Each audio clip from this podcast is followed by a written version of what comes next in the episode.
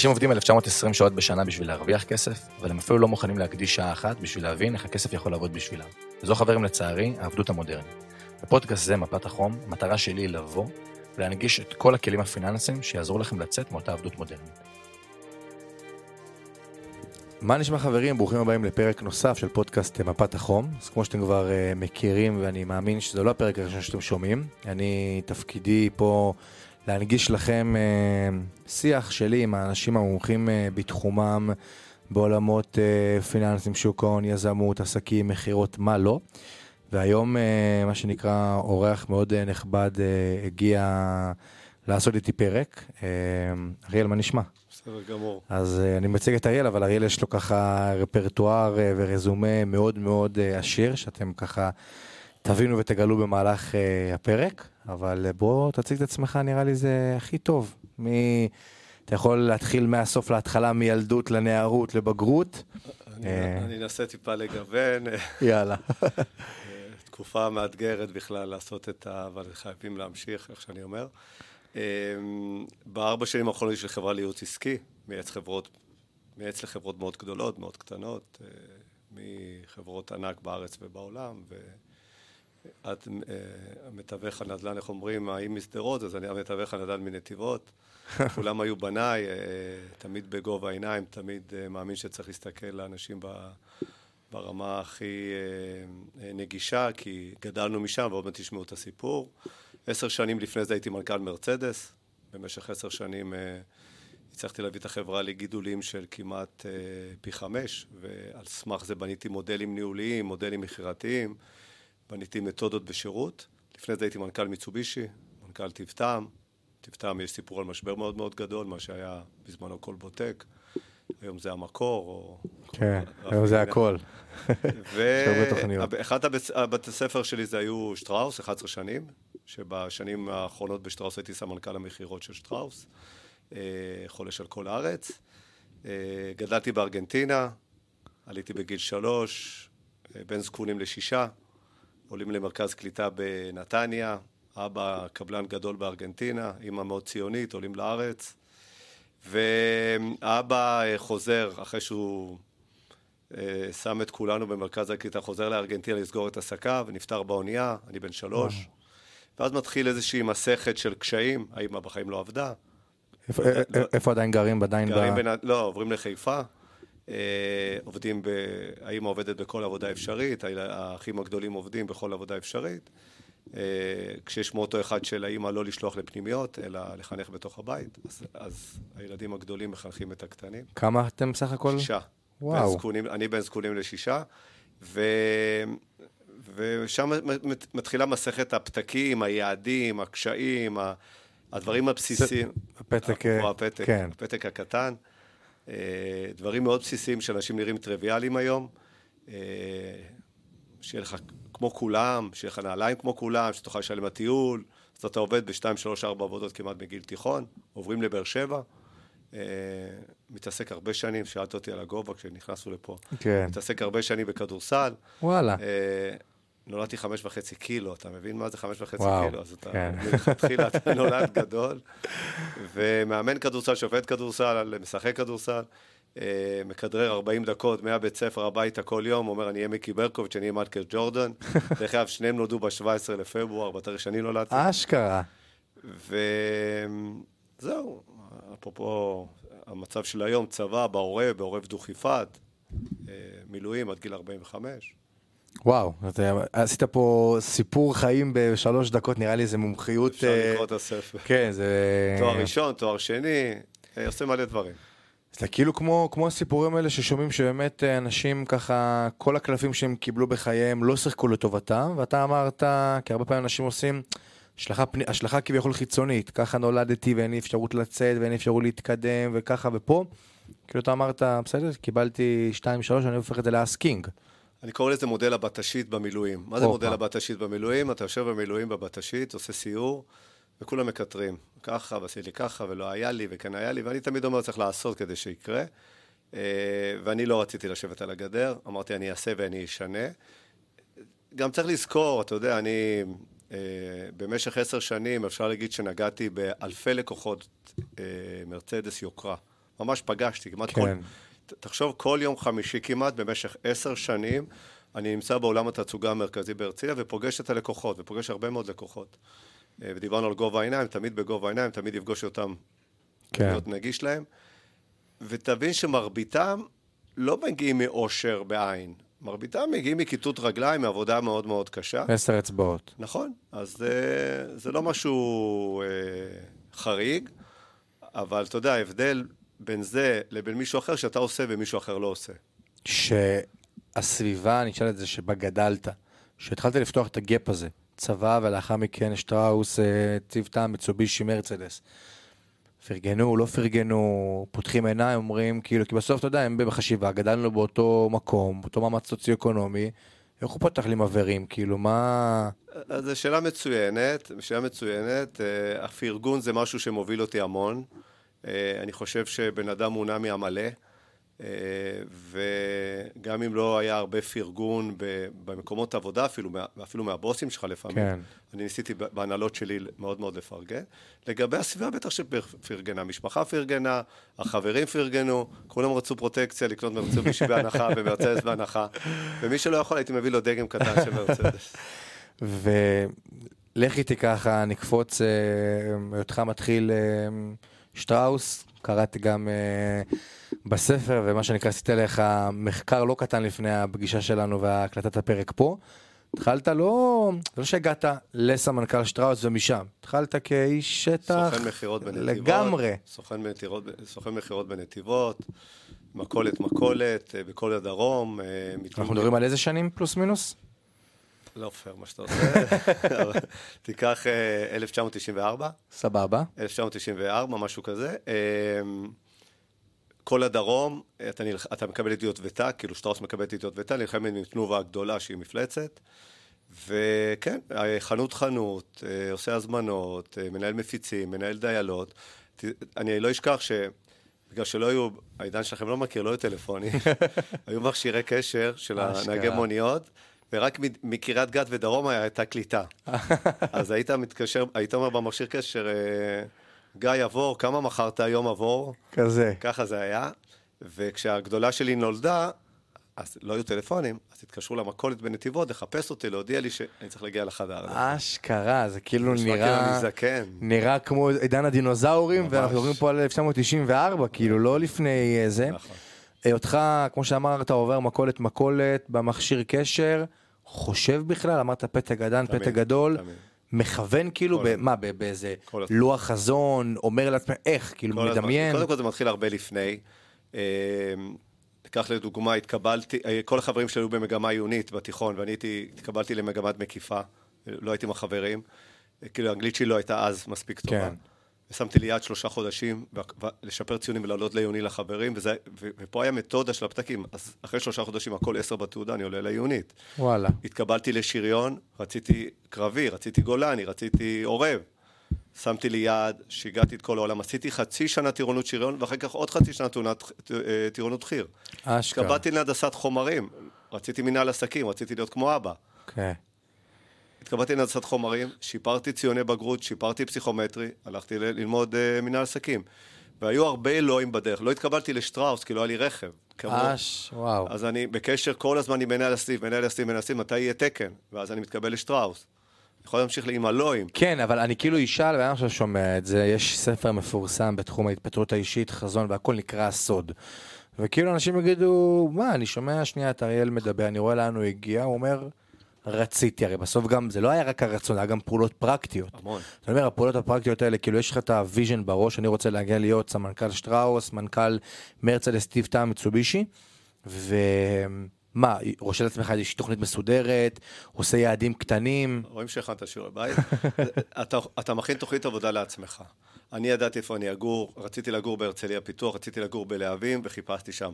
אני ידעתי שאני אהיה מנכ"ל מרצדס, אם לא אני אהיה מנכ"ל אל על, מנכ"ל... אני, אני משהו בסביבה אני אהיה. כן. כי אתה מכוון ועושה תוכנית. אבל אם אתה לא עושה תוכנית וצובר את הכלים, אז זה לא יקרה לבד. אמר, אני צריך תואר. ברור שצריך תואר.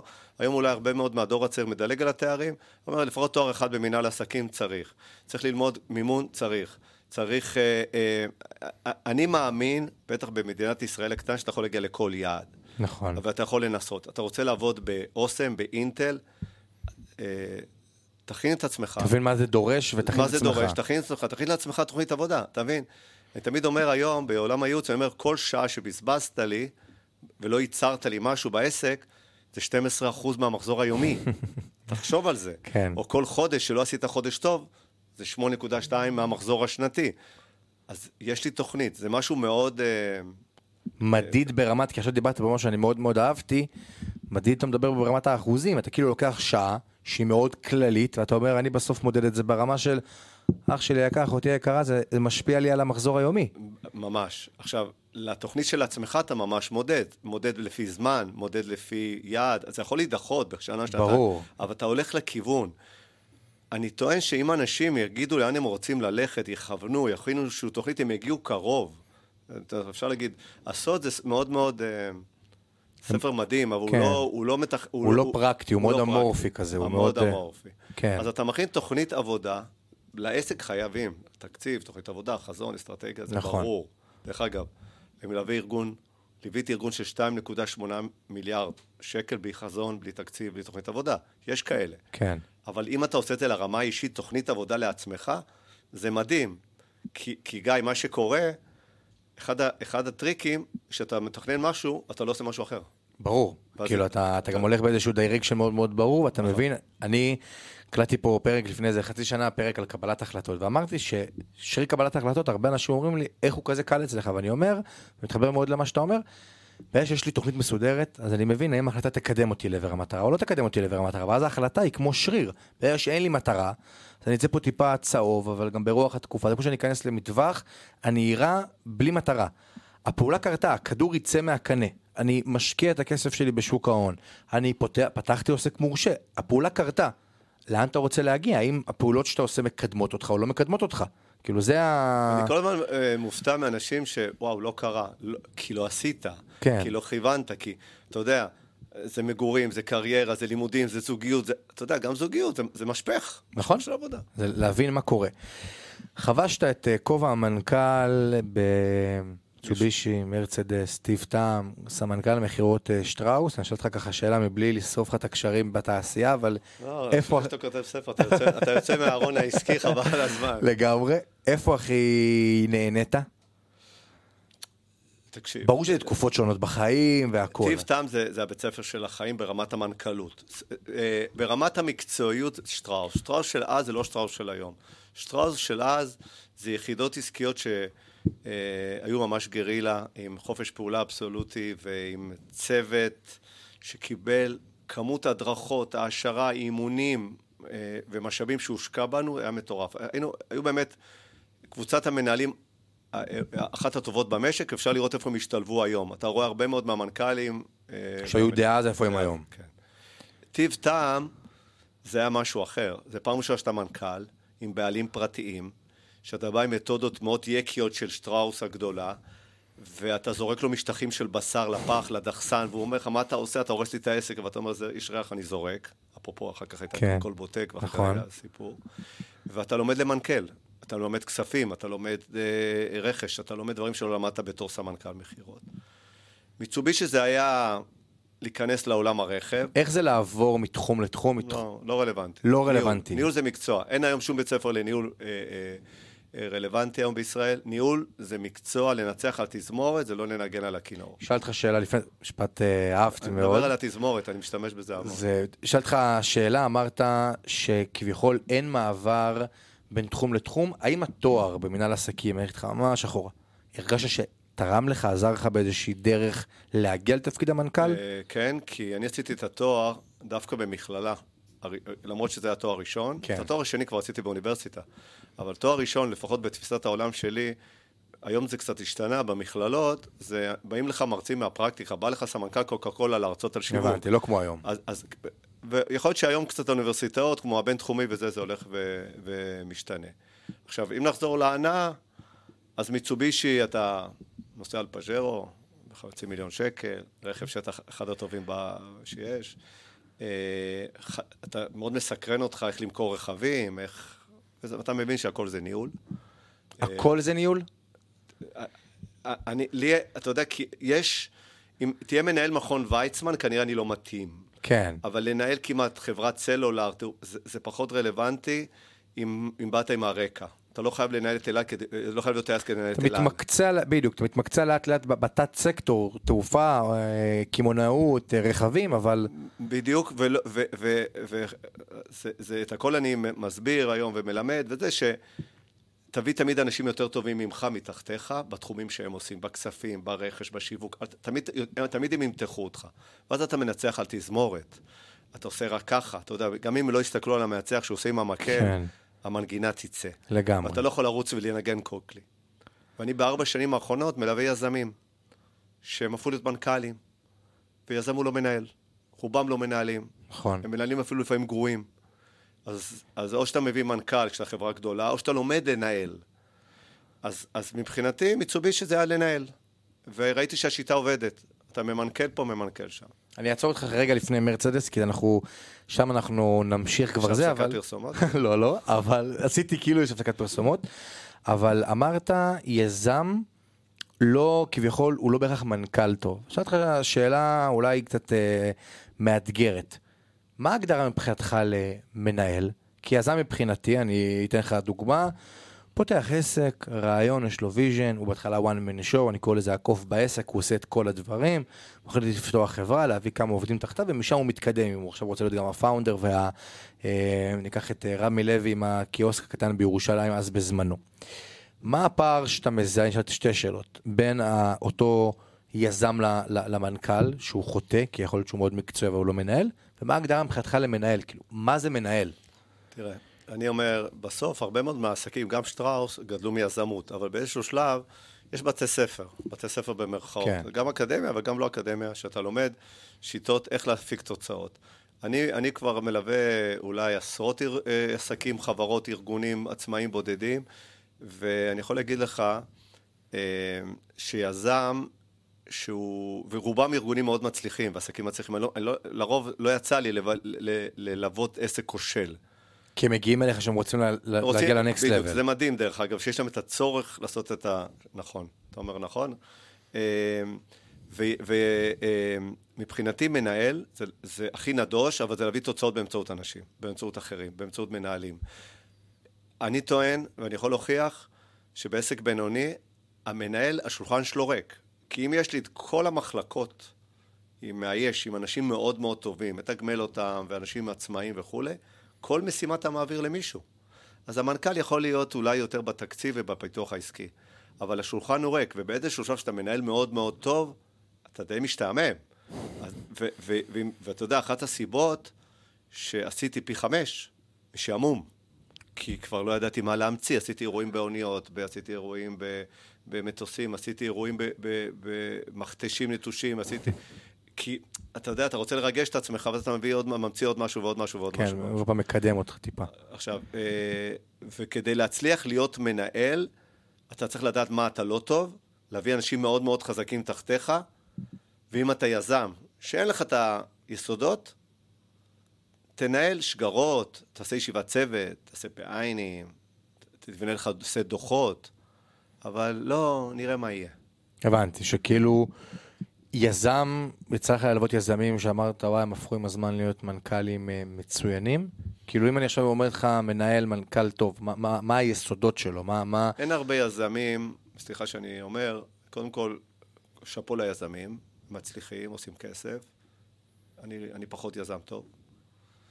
אבל אה, אין הרבה יזמים שאני מכיר שהפכו להיות מנכ"לים או מנהלים טובים.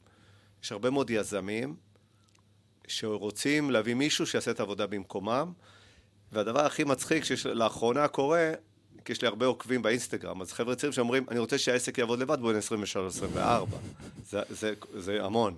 כן, אה, זה גל עכשיו. אבל יזם שיודע שהוא הגיע לתקרת זכוכית, שהוא לא מנכ"ל, שהוא אה, צריך עזרה, אז יש שיטות. או להביא מישהו שצריך להיות ארגון גדול. דרך אגב, השאלה יותר קשה, ועל זה דיברנו על זה אתמול, על זה התחלתי לכתוב עכשיו, לא התכוונתי על דור המשך.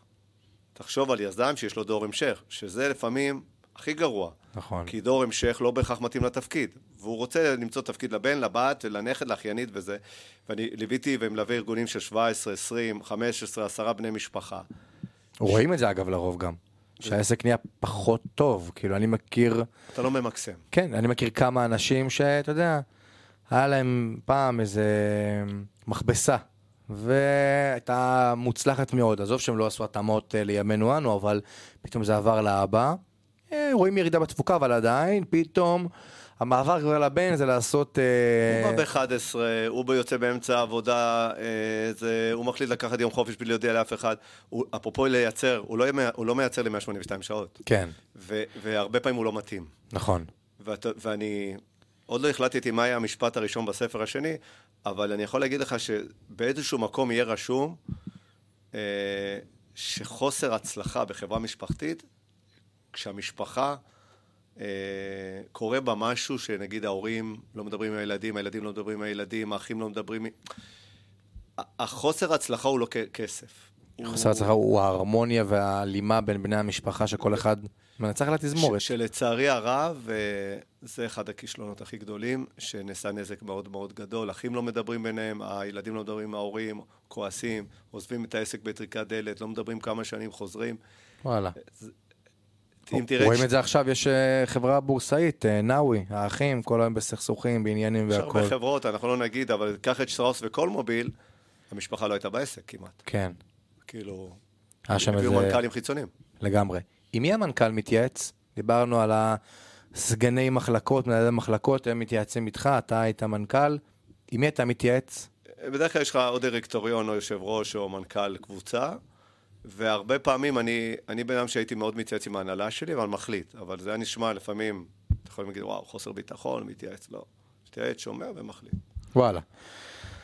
נשאל שאלה כזאת שמאוד עניינה אותי, אה, מרצדס תמיד הייתה מעין איזשהו הגשמת חלום, אגב, גם היום, שאני זוכר בתור ילד, מי שנוסע על מרצדס זה או מישהו שיש לו כסף, או פנסיונרים שכבר יש להם הרבה קצבאות, ויאללה, בוא, בוא ניקח את זה. קודם כל, האם העולם הזה השתנה בעקבות פתאום הליסינג שנכנס לחיינו, והמימונים שהיום, בסדר, תשלם אז 4,000 שקל בחודש וקח מרצדס. ואני גם uh, קראתי שזה כבר השאלה הבאה של מה- הגדילה של 400 אחוז בסוף, זה לא, אתה לא מוכר אספרסו, אתה מוכר מרצדס, כאילו זה לבוא לשים 200 אלף צפונה על רכב, לא כל אחד גם אם הוא רוצה יכול. אז איך עשית את זה, להנגיש את זה לקהל הצעיר? תראה, קרו כמה דברים. ברגע שקודם כל הגיעו מותגים אה, ב-2011 יותר זולים, של כמעט 200 אלף שקל, ה-A-Class וה-CLA, אה, זה אפשר לי, והבאתי גם רכבים טיפה יותר ערומים, זה אפשר לי להקפיץ אנשים מהרכב העממי. אני לא התחרתי, אני, אני- זה משהו נדוש, אני אומר אותו, אבל זה האמת. לא התחרתי ב-MV, אאודי, פרארי, מזרטי, זה לא עניין אותי, כי זה סכום אפס. קניית יוקרה זה קנייה אמוציונלית. נכון. ו-50 שנה מרצדס מכרה 750, יכלתי להישאר ב-750 עוד 50 שנה. ולקחתי מפורד ומטויוטה ומאלה שהרכב שלהם שווה 100, 80, 120, 140. עכשיו תחשוב, אתה בא להם עם 140 אלף, ואני נותן לך A-Class או CLA ב-230. עכשיו, אתה מביא לי, כמו שאמרת, אתה מביא לי את זה כמקדמה, אני מחזיר לך 60, 50 אלף שקל, מחזיר לך. כן. אתה משלם לי 4,000 שקל בחודש, כל 30 חודש מחליף לך צבע. וככה זה עולה ועולה. אחד המודלים של ההנגשה זה לפתוח את האולם הכי גדול בארץ, הכי גדול, יותר ממאזדה, יונדאי והרצליה, 2,200 וואלה. 2,200 מטר. ושתיים, מסלולי מימון מאוד מאוד אטרקטיביים של מקדמה. ו... שהם נכנסו עוד שהיית מנכ"ל מצובישי? כאילו, מאיזה שנה המימון הגיע לחיינו? המימון ב- הגיע, הגיע, הגיע. כבר ב-2006 הוא היה, אה, והוא הגיע, אבל. אבל המסלולים האלה של תשים את הרכב 30 תשלומים, 60 תשלומים וכולי, אה, אבל בעיקר, הפנייה השיווקית שלי הייתה בעיק- בעיקר לא ליוקרה, אלא ללקוחות מטפסים. כאילו יעני כמו שעכשיו בבחירות מנסים לקחת קולות לא מאותו גוש, אלא מגוש אחר באמצעות... עכשיו, תבין שהגוש הזה שאתה אומר הוא 300 אלף מכוניות בשנה, ויוקרה מוכר 20 אלף. אז אני הייתי, לקחתי חצי אחוז מה-300 אלף. וואלה. ובנוסף ללקוחות יוקרה, היו כל מיני שיטות, אה, טיפחנו מאוד מאוד את האחד על אחד, פחות שיווק טלוויזיה ופרסום חוץ התייר, אבל כן. פחות, יותר one on one. איך העברת מהטויוטה, מאזדה? פשוט. פשוט? ב-2010 היו 16 רכבי הדגמה, אתה יודע, שאתה בא לרכב, כן. 2017, 360 רכבי הדגמה. וואו. זאת אומרת, היית בא, קח... עכשיו כאילו עושה נסיעת מבחן. כן, קודם כל קח אותו, קח מפתחות אותו. אז הרבה פעמים אתה לא יכול, אתה חוזר זה אחד. שתיים, המסלולי מימון. שלוש, אתה בא נותן את האוטו שלך, מקבל עוד כסף עודף ומסלול מימון. אה, ו- וכשאתה פותח אולם מאוד מאוד גדול, הוא נגיש, הוא לא חשוך. בוא תכנס, תנסה, תראה, תסתכל, פתוח לעם. הרעיון הזה הגיע למוכחה מקלחת, ניסיון, ספר שקראת, הרצאה ששמעת, בסוף לבוא ולעשות מהלך כזה, שהוא לא מהלך שאתה אומר, אה, הכי קל זה לדבר בדיעבד, ובסוף רואים תוצאות בשטח. מרצדס בשנים שלך גדלה באיזה 400 אחוז ברמת ההכנסה, זה, זה לא... ברמת ההכנסה אלפי אחוז. כן, זה לא נורמלי. אז אני כאילו אומר, בסוף רעיון כזה, מאיפה הוא מגיע? כאילו, אם זה איזה משקה ששתית, אני לא, הולך אה, קונה סטוק בסיום הפרק. תראה, זו תובנה שעולה לך. קודם כל, באוקטובר, באחד, באוקטובר לדעתי זה היה 2010 או 2011 או 10. אה, כשמרצדס מוכרת 750 רכבי יוקרה ו-740 מגיעים לך ביבוא אישי.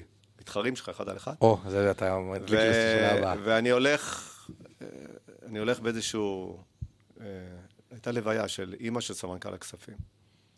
ואני, אוקטובר, מוכרים 750, אני אומר לבעלים, לבעלים, לא למנכ"ל שלי, של הקבוצה, אני בינואר מוכר 1134. אה, ינואר הייתה מהווה 35% מהשנה. ואז אתה מתחיל את כל המבערים, אתה מנגיש, אתה עושה אינסנטיבים שלא נעשו בארץ, אני לא נותן כסף, הייתי נותן שווה ערך כסף. היית עושה דברים הכי משוגעים, נתתי תוכי מיוחד למנהל האולם, היינו עושים דברים פסיכיים. אני היחיד שנתתי רכבים לאנשי המכירות באולמות תצוגה. מבחינתי, כל אנשי המכירות היו אנשי שטח, היו אנשי דור טו דור בתפיסת עולם שלי, לא כן. אנשי אולם, תבוא אליי. היותך אה, מכולת למכולת אה, שטראוס. וזה עובד. אשכרה, כאילו זה ממש... אה, ואני הייתי לוקח בן אדם שיש לו מרצדס ומקלף אותו. לכל החברים שלו, לרואה חשבון שלו. עד רמה שלימדתי את האנשי מכירות שלי, לקחת את הטלפון שלך, תביא לי עשרה לידים. אתה נוסע על מרצדס, תביא לי עשרה חברים. ככה. ממש. ברמה של אה, שמעתי, אולי זה, זה אגדה ו- ולא לא נכון, אבל לא יודע, הולך עכשיו לאיזשהו משרד אה, מפואר לחנייה, רואה שנייה על מה הם נוסעים ולמה הם לא נוסעים על מרצדס ונוסעים על אלפה רומאו, BMW או דברים כאלה? יותר מזה. אני נוס... אה, הייתי, היה לי פגישה של, אה, עם יועץ משפטי, היה איזושהי תביעה שקיבלנו בכלמוביל, ואני יורד מינוס, עד מינוס חמש ורואה מלא רכבי יוקרה, BMW, אאודי, טה טה טה. יבוא אישי, אתה יודע, יבוא אישי היינו מזהים תשע בהתחלה, זה יבוא אישי. סבבה. עד היום אגב? אה, מאמין שהוא, לא יודע, אולי הוסיפו עכשיו מספרי רישוי שמונה. הבנתי. ואז, ואז עלתה לי, עלה לי רעיון, התקשרתי לאיש שטח שאמרתי לו, תבוא עם בקבוק מים ליטר וחצי, אתה יורד את כל, את כל זה ברגל, רושם איזה אוטו יש למשרד רואי חשבון, משרד זה, אתה הולך, נותן כרטיס ביקור, פרוספקט ורכב הדגמה. אשכרה. סגרנו איזה חמש עסקאות. זה... אבל הסיפור- תראה כמה זה קל. כן. לא המצאתי עכשיו איזה משהו... אני אומר, אבל מעבדה. כאילו לפעמים הפשטות היא הכל. כי אנחנו חושבים היום העולם מתפתח וטכנולוגי וממומן, ניקח את הקמפיינר הזה, והוא יביא לי את הלידים ממנו והכל בסוף אתה אומר, אח שלי היקר, לך שנייה לחניה, תרשום, תבוא, תביא לו שנייה רכב הדגמה, תביא לו איזה פרוספקט, תביא לו איזשהו... עכשיו תראה, אני יודע על מה הוא נוסע, אני יודע כמה הוא צריך להוסיף, כי אני יודע שזה דגם, אני יודע אז אתה עושה את ההכנה המקדימה לפני זה. כמה- בדיוק, ברור, ואז אתה בא אליו מוכן. עכשיו אני אגיד יותר מזה, וזה הפשטות. הרבה מאוד פעמים אה, אתה צובר המון המון המון לידים, המון לידים, אתה צובר המון לידים. ואתה אומר, אחוזי המרה, שלושה אחוז, ארבעה אחוז, חמישה אחוז. ואז לימדתי, לימדתי שיטת האנשים שלי. כל הלידים שלא נסגרו, מישהו אחר יתקשר אליהם, מישהו בכיר יותר. עכשיו, מה קורה? אם עשרה נכנסו לאולם, קנו שתיים. אם עוד אחד יקנה מתוך השמונה שלא קנו, גדלת ב-50 אחוז. ואז אתה במספרים פנומנליים. וואו, זה גם ההסתכלות, בסוף אני שם לב, כל, אנחנו מדברים על דברים, בסוף הכל מסתכם ברמת האחוז, נמדד ברמה המספרית. דיברת על יבוא אישי, יבוא אישי בעיקר במכוניות כאלה, אני רוצה את הדגם הזה הספציפי והכל, איך מתמודדים עם זה, או שבכלל אין דרך וזה קרב אבוד מראש. ב-2010 740 יבוא אישי, ב-2017 16. וואו. איך אתה מתמודד? אתה מביא המון רכבי הדגמה, ואז אתה אומר לאנשים, למה לקנות רכב עם קילומטראז' יש כך רכב הדגמה שיש לו הפחתת אה, ערך. ואולי אני יכול להגיד בשיא הצניעות, הדבר הכי מבריק שעשיתי ברמה הניהולית, הקמתי יבוא אישי בתוך כל מוביל. הקמתי חטיבת יבוא אישי אצלי בתוך הבית. התמודדתי וואו. בעצמי. ואז הייתי אומר לך, בוא ליבוא אישי אליי, זה המחיר. אני מחובר למערכות המחשוב בגרמניה, אתה יכול לקנות איזה אוטו שאתה רוצה מגרמניה, שטוטגרד, גם הבאתי לא מעט. אבל אם אתה מביא אותו רכב במחיר פחות, רימית את רשות המיסים. אשכרה. כי זה המחיר. אני לוקח רק עמלה 25,000 שקל. כל השאר, זה המחיר אמיתי, שקוף. כל מי שאומר לך אחרת, הוא רימה. וואלה. איך מתמודדים עם אה, מיתון בעסק? קרה בתקופותיך בתור מנכ"ל, תקופה של אה, מיתון, משבר כלכלי, נלך 2008, 2011. היום, היום, תראה, איך? ה- ה- אני חושב שזו שאלה מצוינת, כי מה הרבה עושים, ש- שזה, אני כל פעם מופתע, לצערי, לרעה. בוא, שחררנו שלושה עובדים, 30 אלף. מפטרים. עשית חל"ת, 30 אלף שקל, חסכת. אני אומר, תשאיר את השלושה עובדים, תביא, תביא עוד עבודה. דווקא בתקופות כאלה, אתה צריך לעבוד יותר קשה, כי כשכולם, או כשהרוב, בוכים על מר גורלם ולא עושים, אתה תעשה, אתה תפנה ללקוחות של אחרים. כשבגלל שאין עבודה, אתה אומר, אני ארד משלוש פעמים ביקור של מפיץ לפעמיים, תבוא אליו ארבע. תשיג אותו גם לפעם הבאה ותשיג גם, תיקח נתח שוק מהמתחרים.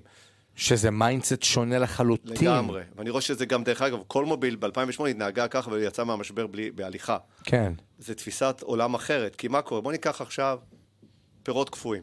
יש לך מתחרים, יש לך כמה חברות, אתה הולך, לך, אתה עובד עם מסעדות, לרוב לא עובדים איתך בבלעדיות. נכון. עכשיו קשה, מסעדות סגורות פה ושם. מה אתה אומר? אני יורד ימי הפצה, אני עכשיו מגיע רק לראשון לציון פעם בשבוע. נכון. תבוא שלוש פעמים בשבוע, תבוא אליו. כי הוא עכשיו גם במצב לא טוב, הוא לא יכול להחזיק מלאי ומימון וטה טה. אז אני טוען, במידת האפשר, אני לא אומר לו ללכת ראש להיכנס בקיר. עכשיו להוצאה לפועל בגלל הדברים האלה, אבל... אבל, אבל כן, להמשיך לעבוד קשה, לטפח, להביא לקוחות חדשים, ותזכור שהבסיס הכי טוב שלך זה הלקוחות הקיימים. אני קראתי, שמעתי שאחת האסטרטגיות אה, שיווק היו בהטמעת המחיר בפרסומות. אה, מה עומד מאחורי המהלך הזה? אני תמיד מסתכל ואומר, "בסדר, אז יש מחיר. כאילו מה, כדי להנגיש, כי נתפס ברעיון שהמחיר של מרצדס הוא. חצי מיליון ובסוף הם רואים 200 אלף? הרבה פעמים התלבטתי, זה היה ולא היה, זה היה חלק מהפעמים וחלק לא היה, זה כל הזמן לא הייתה באמת אה, אה, אה, תפיסה חד-ערכית, אבל כשאתה בא ואומר, יש לך מרצדס חדשה ב-189-900 ב-E-Class, אתה מנגיש בצורה פסיכית, ואז אתה עולה גם לטלוויזיה, מה שמרצדס לא עשתה כמעט אף פעם, ואז אתה מבין שכל אחד יכול לקבל. אז וואלה. אתה רואה את ה... אתה מביא, אתה מביא למשפך, גם אם הוא לא קונה, אתה מביא למשפך, אז אם לא, הוא לא קונה, הוא יקנה יד שנייה. כן, אז הוא, כן, בדיוק, אז הוא, הוא ב- בשבעה עם חברים, כי הוא יושב והוא רואה ערוץ הספורט בדיוק את הדרבי של הפועל נגד מכבי, ופתאום בפרסומת יש לו מרצדס 189, הוא אומר לאישה, בואי נחליף את הכאי הספורטאז' למרצדס, כאילו, זה כל הוסיף עוד 40 אלף שקל. אז הוא מגיע לעולם תצוגה, ובסוף יוצא בעוד אה, 80 אלף שקל. לך תמיד קונים את הרכב היותר יקר. כן, זה. זה תמיד. איך יוצרים תרבות ארגונית בממוצע, בסדר? עובד מחליף עבודה, שלוש, ארבע שנים. איך מחליפי, איך יוצרים תרבות ארגונית של להבין שאני לא השכיר שבאתי 9 to 5 ואני הולך הביתה, יאללה. שהוא ירצה שהמכירות יגדלו. כי בסוף אם רק הרצון היה אצלך, העסק לא היה מצליח. העסק צריך להיות, הרצון צריך להיות אצלי שהמכירות בשטח, בעולם התצוגה בחיפה, ש- שהוא ירצה. איך, אה, איך יוצרים את זה? אחד הדברים הכי חשובים שאני למדתי אחרי הרבה מאוד שנים, שהבסיס להצלחה של עסק וחברה, ארגון, זה מחוברות העובד לארגון. מה אתה אומר ביום שישי על החברה? מה אתה מדבר עליי? עליי? נכון. מה אתה מדבר על המותג? אם אתה לא מדבר טובות, חבל על הזמן, שום דבר לא יעזור. אז קודם כל אתה צריך להיות מאוד מאוד הוגן עם העובד, מה שאתה מתגמל אותו וכולי. אתה יודע שהבסיס, וזה עונה לך בצורה מאוד יפה לשאלה, הבסיס להישארות של עובד בארגון זה מנהל ישיר, לא תנאים, לא שכר, זה מדעי. כן. מדעי. ואחר כך שכר ותנאים והעבודה. זה אחד. שתיים, אתה כל הזמן משקיע בו. שלוש, הדבר הכי חשוב, לתת משוב ותיאום ציפיות באופן תדיר. וואו. וואו, ב-15 לינואר יש לי שיחת הערכה. לא רלוונטי, סבבה. תעשה כל רבעון שיחת הערכה, תעשה תיאום ציפיות. אני אשאל אותך, גיא, מה מבחינתך זה הצלחה? מה אתה צריך ממני? לדבר. גובה. העיניים. גובה העיניים. אתה מדבר איתי, אני מדבר איתך, ואני... עכשיו, אני אגיד לך מה זה ווין ווין. כשאני אומר לך מה אני מצפה ממך, אפרופו יעדים, אפרופו מסלול, אל תעשה משהו שלא מצפה ממך. אתה חושב שזה עושה לי טוב לעסק, אני, אני קובע. תעשה מה שאני ביקשתי. אם אני רוצה שתמכור A Class, אל תמכור לי C Class. וכשאתה עושה כל הזמן תיאום ציפיות, וכל הזמן משוב, אתה מגיע לתוצאות הרבה יותר טובות. אני אומר זה גם סופר חשוב, כי הרבה פעמים אנשים, אתה יודע, הבוס אה, או המנכ"ל זה, זה מישהו עם הסיגר בקומה 50, אני לא יכול לפנות אליו. אני- הפרדיגמה? אין, זה לא מעשן סיגרים. כן, אני אומר, ואתה פונה אליו רק ב... אם אני לך העלאה או שיחת שימוע, פתאום אתה אומר, לא, אני רוצה שתגיד לי, כאילו, כמו, כמו שאתה אומר, יכול להיות שאתה חושב שיהיה טוב עכשיו לארגון למכור C-Class, אבל אני לא, לא רוצה את זה. אני יודע מה צריך, אתה צריך לעשות את העבודה שלך ותמכור את ה-A-Class, וזה מבחינתי עמידה ביעדים. הנגשה זה גם בינך לבין העובדים, אבל יש גם, אני טוען ששפה יוצרת תרבות. אני הייתי רואה מישהו במסדרון, אומר לו, מה הדלתא שהבאת? מה, מה, מה, מה הוספת לי היום? אתה מתחיל לייצר שפה שמניעה ליעדים, שמניעה לתוצאות, אבל כן, קיבלו, נסעו על רכבי יוקרה. תחשוב, איש מכירות, נוסע על רכב של 2.5 מיליון שקל, כי הוא צריך למכור אותו, אז הוא גם... לי היה כלל, כולם חייבים לנסוע על כל הרכבים. עכשיו, זה, מבחינתי זה עבודה. נכון. ולא באמצע השבוע, דרך אגב, כי באמצע השבוע אין לו זמן, רק בסופאשים. כן. עכשיו, זה היה מלחמות עם כל מוביל, כי במיצובישי יונה זה לא היה. אתה נותן להם לנסוע על רכבי יוקרה, נותן להם את ההדרכות הכי שוות, אתה מביא אותם לאירועים הכי שווים, אתה מתגמל אותם כמו שצריך. זה, זה, גם, זה גם מעבר בסוף, כמו שאמרת, זה גם ליצור את זה, כמו שבין בני זוג יש איזו שפה משותפת שרק הם מבינים בינם לבין עצמם, אז גם שכל העובדים בארגון, כמו שאתה בא ויודעים במסדרון, שאם עכשיו פוגשים את אריאל, זה מה הדלתא שהבאת לי, והוא מחכה כבר כי הוא יש לו וויקנד עם אשתו והילדים בצימר בצפון, והוא מחכה לנסוע על הרכב היוקרה הזה, והוא מתכנן את זה. בסוף זה דברים... זה גם, לא, וגם, אבל סליחה שאני כותב, גם אין לנסוע על רכב יוקרה בלי לתת לי פידבק. אם לקחת רכב ולא עשית לי השוואה, מה אהבת, מה לא אהבת מול רכב כזה, אתה לא תקבל בחיים רכב יותר. וזה כאילו גורם להם, צריך תמיד גם להשתפר, והם משתפרים גם הם בתור עצמם, בתור בני אדם, כי הוא מבין שיש עליו וידוא ובקרה, וזה לא שגר ושכח, נכון, נכון. וזה כאילו נכון. עבודה, עבודה מוחלטת. איך אתה תופס את עולם המכירות, בעיקר...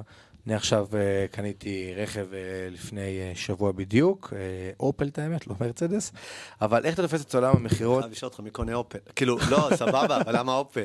כאילו אופל זה בלי זהות. לא, אבל רציתי מיני, רכב מיני, ויש לך את, את המיצובישי, יש לך את הסוזוקי, מזדה 2, התלבטתי בין סוזוקי סוויפט למזדה 2, בסוף אני מגיע, נכנס לעולם של האופל, רואה את האופל אסטרה.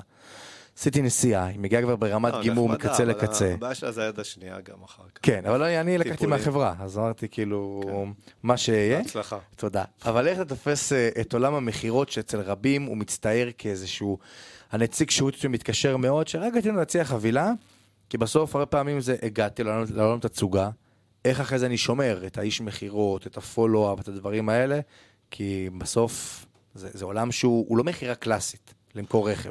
אה, קודם כל, מערכת אה, ניהול לקוח, CRM, כולם עכשיו הולכים להרבה מאוד מערכות CRM, נכון. יש לך מאנדיי וכולי. בסוף זה ניהול משימות. יש לך משימה, עד מתי, מי אחראי, מה הסטטוס. זה בסוף, זה אקסל פשוט. זה תפיסת עולם. ברגע שאתה מתנהל ככה. עכשיו, אני אמרתי לך מקודם, אני הבאתי אנשי שטח. אנשי שטח זה לא בוא אליי, לשולחן, אני חזק באולם, אני אמראה לך, יש לי רכבים שווים ואני חזק פה, לא. כשזה פלירטוט מקצועי כל הזמן. אתה חייב להיות מקצוען, כי החבר'ה הצעירים באים עם האבא, והם יודעים יותר טוב ממך לאוטו, הם חקרו הכל, כן. הם מתקילים אותך חבל. מרמת המנוע לרצועת טיימינג, למה לא. אתה עושה כל היום הדרכות ולומדות ומבחנים והכל. שתיים, לבוש, הייתי קונה להם גאנטים, כי הם לא יכולים, הם חייבים להתלבש ברמה שהם חושבים במסעדה עם לקוח שיראו ייראו כמו בני אדם, ואני לא מצפה שיקנו גאנט ב-400 שקל. כן. אז אתה, לבוש, אסתטיקה, הרבה מאוד הדרכות, ו... מכירה מאוד מאוד יצירתית, רכב הדגמה, מימון, בוא נצא איתך לשטח. אתה יודע, נכנסתי לעולם הנדל"ן לא מזמן, כחלק מהייעוצים, וזה עולם מאוד מיושן. מגיע, אתה יושב, אתה בא, אה, זה התוכנית, כולם עם הטוש הזוהר. אמור פה להיפתח בית כן, ספר, פה גן ילדים. מדהים, בדיוק, כולם אותו, זה, זה השכונה הכי טובה, בית כנסת, זה אתה. ובשעה שש, הוא לוקח את הטלפון, שם במגירה ונועל. נכון. אצלי, כולם הולכים ללקוחות הביתה, עם רכבים, בוקר, הולכים לחתונות, בר מצוות. זה ב, ב, ב, אם אתה רוצה להיות בצוות שלי, אתה הולך לחתונות, בר מצוות, ימי שישי, מוצ"ש וזה. אני אומר, נכון, אתה עובד קשה, אני מתגמל אותך. אני גם אתן לך סופאשים, אני אתגמל את המשפחה. אני אעשה דברים שבהיבט הכולל יהיה לך שווה. אבל זה לא תפיסת מכירות רגילה. זה מתחיל להיות מקצוען, ומזה שאתה כל היום יוזם, לא תגובתי. כן, ו... אקח אותך לשאלה שאתה באמת לא תכננתי לשאול, אבל היא מאוד מעניינת אותי. עובד שלא עומד בסטנדרט, כמה אתה נותן לו, נקרא לזה, אתה מכיל בעצמך עד שאתה אומר, די, כאילו, אני אהיה שלם עם עצמי שעשיתי את הכל, אבל אני אומר לו, אני שולח אותו לדרכו, כי הוא לא עומד בסטנדרט, כי מצד אחד, אתה מדבר איתו, הוא אומר לך, אריאל, אני איתך, אני אלך לחתונות, בר מצוות, מה שצריך. בפועל אתה רואה אותו, שם את זה במגירה בשש, אבל הוא מדבר איתך אחרת לחלוטין. קודם כל, זה, זה כמעט, אם זה קורה, זה מהר מאוד נחתך, אבל uh, קודם כל, בחודש הראשון מנהל הוא קקטוס. הוא חייב להיות קקטוס, לא מדבר, לא, זה רק מקשיב, כי כולם יש להם רעיונות, ישראלים, תמיד יש להם הצעות שיפור. אומר, חבר'ה, תחשבו, תרשמו, יש לי כספת 1702, זה הקוד, שימו בכספת, אין שם כלום, שימו רק את הפתק, רעיונות, כי כולם יש להם מה להגיד. תלמד. אתה נותן לו חודש, חודשיים, שלושה, לבדרך כלל בעולם המכירות זה שלושה חודשים, אבל אתה יודע, בדיוק דיברתי עם מתווך אתמול, יש לו צוות, הוא אומר, הם לא מקשיבים לי. זה, זה לא בתפיסת עולם שלי, אין דבר כזה, אם הסטנדרט הוא לא לשים את הטלפון במגירה, אז לא יהיה טלפון במגירה, כאילו, זה לא דמוקרטיה בקטע הזה. כן. אתה מודד אותו, נותן לו המון יעדים, לא רק כסף. ברור. חוטים, תהליכים, כמות פגישות, יציאות לשטח. לדוגמה, סמנכ"ל המכירות שלי במרצדס היה נמדד על כמה קבלות ממסעדה הוא הביא. אם הוא הביא פחות מ-1,500 שקל בחודש, הוא לא נכנס לפגישה. הייתי יוצא סתם למסעדות. שיצא. אבל בכל מסעדה יש לקוחות יוקרה. כן, זה, זה, זה כאילו, אני אומר, בגישת תפיסה, זו גישה מאוד מודרנית, אני אומר, מודרנית כאילו אני בן איזה 200, אבל זה מאוד מודרנית, שאתה כאילו אומר, אני לא מודד אותך על פי כמה פגישות עשית, אני רוצה. שתשב, תשתה את הכוס יין שלך ותתחיל לדבר עם אנשים מסביבך ולראות מה קורה. בדיוק. עכשיו, אם אתה, וזה, וזה זה אני יכול להגיד לך שזו הייתה משימה קשה, לא תמיד הצלחנו בה, בכנסים, באירועים, איך אתה מתחיל במרכאות עם לקוחות, זה מאוד מאוד מאוד קשה. מאוד קשה. אתה מרגיש שאתה לא ברמה, אתה מרגיש שהוא... אתה לא רוצה גם. להציק לו, נכון. לבוא עליו נכון. עכשיו, שגם נכון. זו אומנות. זו אומנות בפני עצמה, שהיא, היא- אומנות המינגלינג היא משימה לא פשוטה, לא תמיד הצלחנו, לא עם כולם. שבגדול תן איזשהו כלל ברזל כזה בע- בעולמות המינגלינג. קודם כל, על ברזל, 99% מהאנשים הם אנשים טובים, לא ביצ'ים ולא נושכים. אתה יודע, שזה גישת תפיסה... זה לא שאתה מתחיל עם בחורה ונותן לך סטירה מי, מי אתה וזה. זה כן. לא עובד ככה, רובם אנשים זה. כשהם באים אליך לאירועים, הם באים אליך לאירועים, כי הם רוצים להיות איתך באירועים, למרות שיש להם את כל הכסף שבעולם, והם רוצים את האוכל שלך ואת ההופעות שלך והכל. אז קודם כל הם גם רוצים ממך משהו. אבל רוב האנשים הם אנשים טובים. רוב כן. האנשים משתפים פעולה, רוב האנשים... זה אחד. שתיים, 90 אחוז מהפעמים שתיזום, יש חוסר ביטחון שמה יקרה, לא יסקלו אותך באבנים. מה פעם, אספר לך סיפור. או, סיפור אני חמי- אוהב. ימי חמי... סיפורים יש בסוף הספר, אתה תגיע. ימי חמישי אני מגיע לאולם, קבוע. קבוע, כל יום חמישי אני באולם, יום שלם. בהרצליה. בהרצליה, כל הפגישות שלי שם. ואני בא, אומר, שלום, נעים מאוד, אריאל פינטו, שלום מאוד, מנכ"ל, שלום, נעים מאוד, נעים מאוד, נעים מאוד. וכולם דווקא סבבה, רואים, הנה, יקבלו עוד הנחה. דרך אגב, המנכ"ל נותן הכי פחות הנחה, כי כי אני נמדד על הרווח הבונוס. נכון. ואני אומר, כולם מבסוטים לראות את המנכ"ל, ובוא נשתה משהו, ובוא זה, ואז. ואז אני מגיע למישהו, נעים מאוד, אומר לי, "אה, אנחנו לא צריכים את העזרה שלך, אתה מפריע לי. אז זה קרה לי פעם אחת או פעמיים בעשר שנים, וואו. כן, כאילו אז, זה... אז צריך להבין שתיזום, תפנה, שטויות. זה לא אמור אה, להיות. איך אבל בסוף בכל זאת גורמים ללקוח לשים את ה-300,000 שקל ולצאת מבסוט, 400,000 שקל ולצאת כאילו לא עכשיו הוא בהתחייבות. לא ל- לצאת מבסוט, להפסיד 20% ברגע שהוא קיבל את האוטו. נכון, כאילו איך, איך, להפסיד 80 אלף אחרי דקה. איך גורמים? זה- זו אומנות לא נורמלית. אה, יש את החלק שזה יוקרה, זה אמוציות ורגש, ו- וזה עושה להם, ו- ורק הם נוסעים באוטו ולא האישה, והאוטו זה יותר חשוב מהילדים, ויש את האלה. אה, יש את החבר'ה שזה חלום, ולא מבינים שהאוטו באמת ירד ב-30 חודש 50 אחוז, אה, אבל ברגע שהוא נוסע לרכב, רוב הסיכוי, הוא לא יכול לרדת ממנו, ואתה מנגיש לו את האפשרות, אתה דוחף רכבים שהם ייסעו עליהם. קח ליומיים שלושה, לא לשעה סיבוב, קח לבד. אתה מנגיש להם, אתה עושה המון המון המון המון אירועים. אה, אתה יודע, יש, מלא סיפורים של אה, אמא תקני לי, אמא תקני לי, אני רוצה משפחה שבאה ולא יכלה לקנות יוקרה, אמא תקני לי, וישב חיילת ו- ו- וחפרה להם כל האירוע שעשינו עם ריטה, ובסוף הם קנו אה, אה, מרצדס.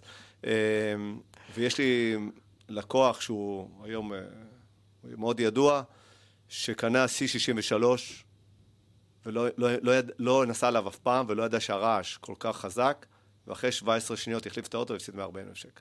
אש. 17 שניות. זה, יצא מהאולם סירה, הגיע לגדר, חזר.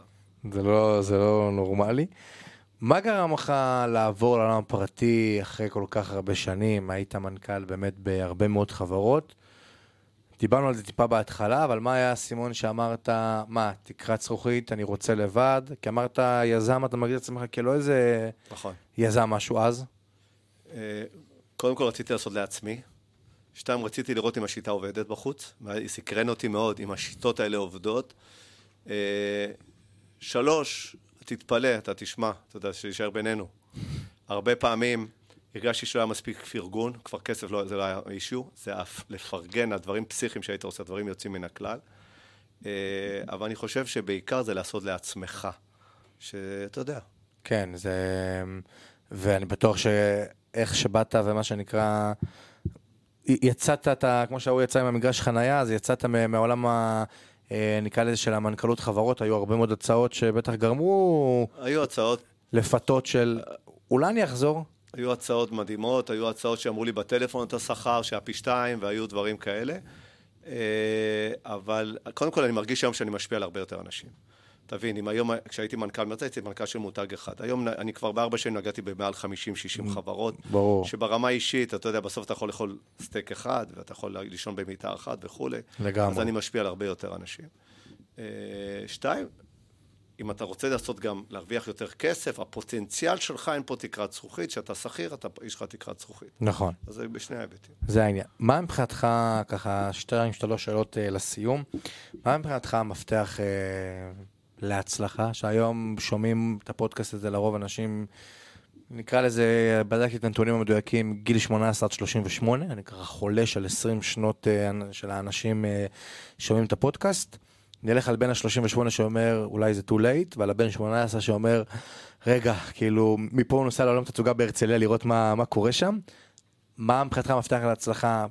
מה הוא צריך לעשות? איך, איך אני מתחיל... אה, כמה דברים. יפה. אה, ארגז כלים, אל תקצר טווחים. אתה יכול להצליח, אבל אתה יכול לא להצליח גם, קודם כל לפחות חלק מארגז כלים, אם זה לימודים, אם זה סדנאות. לבוא ולהגיד לי, ראיתי ביוטיוב את ההוא, ומדקלמים לי אנשים אה, אה, פודקאסטים, וזה סבבה. שתיים. להשקיע בעצמך, אתה מתכוון? סדנאות, ספרים, הרצאות? לימודים, כן, המון. שתיים, לנסות לעבוד בארגונים גדולים, לפחות לשלוש-ארבע שנים. זה, זה, זה, זה, זה, זה מאוד מאוד חשוב. לא משנה באיזה תפקיד, תתחיל מלמטה, תעבוד בארגון, תקבל את כל מה שהארגון משקיע, תבוא עם מתודות, קצת מתודות שיהיו לך, אם אתה רוצה להיות יזם מאוד מאוד מצליח. להיות חרוץ ולכתת רגליים מול מטרה, מול יעדים מאוד ברורים. בסוף, אתה יודע, אם, אם נצליח אחרי הפודקאסט הזה, שאנשים, יהיה להם איזשהו יעד לחודש הקרוב, לשנה הקרובה, מה הם רוצים להשיג, אז הם ישיגו. נכון. אתה יודע, אם אתה רוצה ללבוש צהוב, אז אל תתפלא שאתה עם ירוק, אם לא, לא החלטת שאתה קונה צהוב, כי אין לך צהוב בארון. כן. אז ברגע שיש לך תוכנית, אתה מגיע. עכשיו, אתה יודע מה קורה כשאתה מגיע? אתה הרבה יותר מבסוט. ברור. עכשיו בסוף יום אתה עשיתי, עשיתי. מה, זה כמו שיש לך את הקוביות האלה של הצ'קליסט, ואז אתה מסמן, אני עובר בסוף יום או בסוף שבוע, מסמן, מסמן, מסמן. כל סימון זה יותר כיף מאוד uh, מניה שעלתה בבורסה, ואתה כזה אומר... וואו. בהנחה כאילו... שקבעת יעדים מותחים, לא, כן, לא, לא יעדים, ש... לא אני מחר אני רוצה ללבוש חולצה צהובה למשרד, אלא יעדים שאתה אומר כאילו, זה יוציא אותי מאזור הנוחות וזה יוציא אותי מאזור הנוחות. ואין בעיה, דרך אגב, שתהיה מאלף כלבים, באמת אני אומר, אבל תחליט שאתה מאלף כלבים ואתה מבסוט להיות מאלף כלבים. אתה יודע, אני עכשיו נמצא בסוגיה עם הקטנה שלי, היא סמ"פ סיימה בחילוץ והצלה בזיקים. וואלה. ו... אה, ועכשיו בטיול הגדול דרום אמריקה, אחרי 90 יום צו 8, ומה ללמוד. זאת שאלה קריטית, מה ללמוד. נכון. Uh, הגדולה שלי זה היה הרבה יותר קל, היא עכשיו מתחילה סטאז' ברפואה בתל השומר, סיימה רפואה בטכניון, והבן, הוא עובד בהייטק כמהנדס, סיים מהנדס תעשייה וניהול, ו- ואני יכול להגיד לך, שאם היית שואל אותי מה להגיד לאנשים ללמוד, זה יותר קשה לי להמליץ, אבל אני, אני, אני אתן להם שאלה פתוחה. Oh. תחשבו איך החיים שלכם אתם רוצים שייראו. אתם מול מחשב, אתם יוצאים לשטח, אתם במשרד, אתם עובדים בארץ, אתם עובדים בחו"ל. תענה על כל השאלות, תתאר לך עולם, אני רוצה להיות כמוהו, אתה רוצה להיות בדיוק כמוהו, תוכנית, ולך תהיה כמוהו, זה קל. בול. אני יכול להגיד לך שזו אחת הסיבות העיקריות שאחד מהדברים שאני הכי אוהב לעשות זה לקרוא ולשמוע ביוגרפיות של אנשים. כי אם אני רוצה להיות כמוהו, סתם מוורן באפט לביל אקמן, ל... אילון מאסק, דיברתי פה עכשיו על יזמים מאוד מאוד גדולים, אתה צריך להבין מה הוא עושה, וכמו שאמרת, אני חושב שאחד מהדברים היום שבעיקר דיברת על הקטנה שהיא אחרי צבא והכל, וזה להבין איפה אני רוצה להיות, ואיך החיים שלי, איפה אני רוצה לגור, איך האישה שלי, מה התחביבים שלי, מה השכר שלי, כמה ילדים והכל. לפרידה תבין שאם עכשיו אני הולך להיות סתם, אה, להרוויח משכורת של עשר, כנראה אני לא יכול לגור בתל אביב עם חמישה ילדים. כאילו יש פה איזשהו פער בתפיסה. ואז או שאני אוותר על החלום, מה שלא נראה לי הרבה אנשים רוצים, או שאני אתחיל להתקדם לכיוון המטרה שלי. כאילו יש פה שני... תראה, זה מסע קשה. ברור. אתה רוצה לגור בתל אביב, תגור בתל אביב. תסתובב, תסתובב, תסתובב, עד שתמצא את ההוא שמוריש לך משהו, או את ההוא עם הטעמה. אבל אתה תמצא. בסוף זה תמצא. כן. אתה רוצה לגור בתל אביב, אתה תגור בתל אביב. אתה רוצה לעבוד בעבודה מסוימת, תעבוד בעבודה מסוימת. בסוף תזכור, סיפור טסלה הוא, הוא מאוד מפורסם, אבל אני אספר לך אותו רק כדי להבין את האפשרות להגיע לכל דבר. אה, סוף 19, ידיעה בוויינט, אריאל פינטו התמלא למנכ"ל טסלה. לא, לא התמניתי, לא הציעו לי אפילו, אני מאוד נעלבתי. באמת? יעקב אלפרין מתקשר אליי, אומר לי, מזל טוב, אמרתי לו, איזה, מהמשקפיים. כן. אמרתי, לא התמניתי. הוא אומר לי, מה לא התמנית? אין דבר, שלח לי קורות חיים. הבן שלי גר ליד המשרדים של טסלה. הבן שלו, שיומיים שלושה מנסה לדחוף את הקורות חיים שלי, סמנכ"ל משאבינו של טסלה, לא מצליח. לוקח את הבחור עם- אה, מהדואר, שאתה בארצות הברית עם הדואר, שבאים ומחלקים דואר, נותן לו 100 דולר, אומר, אתה רואה, תקשיב, תעלה ל-HR, ל-VP, HR, בטסלה, שים את הקורות, המעטפה הזאת אצלה בשולחן, למחרת אתה מקבל טלפון. זהו. הכל אפשרי. סיפור אה, גדול. אה, יש פה את הספר שלך, אני יכול להגיד לך שקראתי אותו מדהים, ממליץ מאוד מאוד לכולם. אתה עובד גם על ספר חדש, הבאת איזשהו טיזר קטן בתחילת הזה. מאיפה נבע הרצון? אתה יודע שאני בדקתי את ההגדרה, שבן שרשם שני ספרים במדינת ישראל הוא מוגדר סופר. אז מעבר למנכ"ל, אתה גם תוגדר אחרי הספר השני כסופר. כרגע אתה מחבר רב המכר, אה. שזה... אה, יצא לי ללוות בעיקר חברות משפחתיות ושותפויות, בעיקר חברות משפחתיות, ואני חושב שאחרי 40 חברות, אני חושב שפיצחתי את זה שלרוב זה לא עובד, זה הפיצוח, ואם זה עובד צריך לעשות, לעבוד בזה קשה. לא, דרך אגב, לא לבוא לרואה חשבון איך לחלק את הירושה ואת הכסף, ברור. אלא לרוב אה, לעשות את זה נכון. מהבטן, אני אומר, רוב העסקים צריכים לא להכניס דור המשך, או להכניס אחד, או לעשות את זה עם תיאום ציפיות מאוד ברור, ששורה תחתונה, לא לגרום שיהיה איזשהו סכסוך בתוך שהרבה זה גם קשה, כי אני רוצה שימשיכו את המורשת שלי, ואני רוצה אתה שימשיכו... רוצה, הם לא רוצים. נכון. כאילו, יש איזשהו דיסוננס בין אני מלווה הדברים. אולם שמחות שהוא לא רוצה להיות... כן, הוא לא רוצה להתעסק עם זוגות שבאים לחתונה, הוא רוצה להיות, אה, לעבוד מול מחשב ולעשות אה, תכנות. ממש. ואבא אומר, לא, אני רוצה, וזה, ואז הוא משחק לו למצפון, ובא, והעסק יקרוס, מהסבא, העסק וזה, וטה-טה-טה, וחיתנתי את הסבתא פה. זה מדהים. שאלה אחרונה לסיום, אני שואל ככה כל אה, יזם, מנכ"ל, איש עסקים גדול שמגיע לכאן אה, להתארח. שלט באיילון, בסדר, מחר אתה קם בבוקר, יש אפשרות שלט באיילון, כותרת ראשית בעיתון, לא משנה, ניקח את הבמה הגדולה ביותר אצלנו. מסר לא פרסומי, לא יודעים שאתה פרסמת שום דבר, לבן על גבי שחור. מהו המסר? ואני אגיד שאת המסר שלי, אומר אותו כל אה, פודקאסט. אנשים עובדים 1920 שעות בשנה בממוצע כדי להרוויח כסף, והם לא מקדישים שעה אחת כדי להבין איך כסף יכול לעבוד בשבילם. והיום שאנחנו נמצאים בעידן שהכל נגיש, מלהזיז את הדמי ניהול שיכולים לתת לי אותה 300 אלף שקל בגיל אה, פרישה, זו הסיבה שאנשים נמצאים אה, איפה שהם נמצאים והם לא מתקדמים, כי הם לא מבינים שכסף אחרי שהצגתי אותו יכול לעבוד אה, בשבילי. והדבר הזה יקרה, יהיה שלט באלון כזה שאני אעשה אותו ללא מסר פרסומי, למרות שאני מדבר אותו כל הזמן, יבינו שזה שלי. מה המסר שלך? כוכב הים, מבחינתי זה לעשות שינוי, סיפור כוכב הים, שלא סיפור שלי, שאימצתי אותו, של הגבר שמסתובב בחוף ורואה את החוף מלא כוכבי ים, ורואה ילד מחזיר כוכבי ים לפני שיגיע השפל של המים. הוא אומר לו, מה אתה עושה? הוא אומר, אני מציל את הכוכבי ים, אני עושה שינוי. הוא אומר לו, אתה לא יכול לעשות שינוי, יש מלא כוכבי ים. אז הוא לוקח את הכוכב ים, מחזיר אותו לים, ואומר, לכוכב הזה עשיתי שינוי. זה אה, גם כוכב הים וגם אליסה בארץ הפלאות, לאן לפנות, זה שני מתודות שאימצתי כל החיים. זה מתקשר גם למשפט המפורסם של גנדי, יהיה השינוי שאתה רוצה לראות אה, בעולם, תעשה את השינוי הקטן הזה.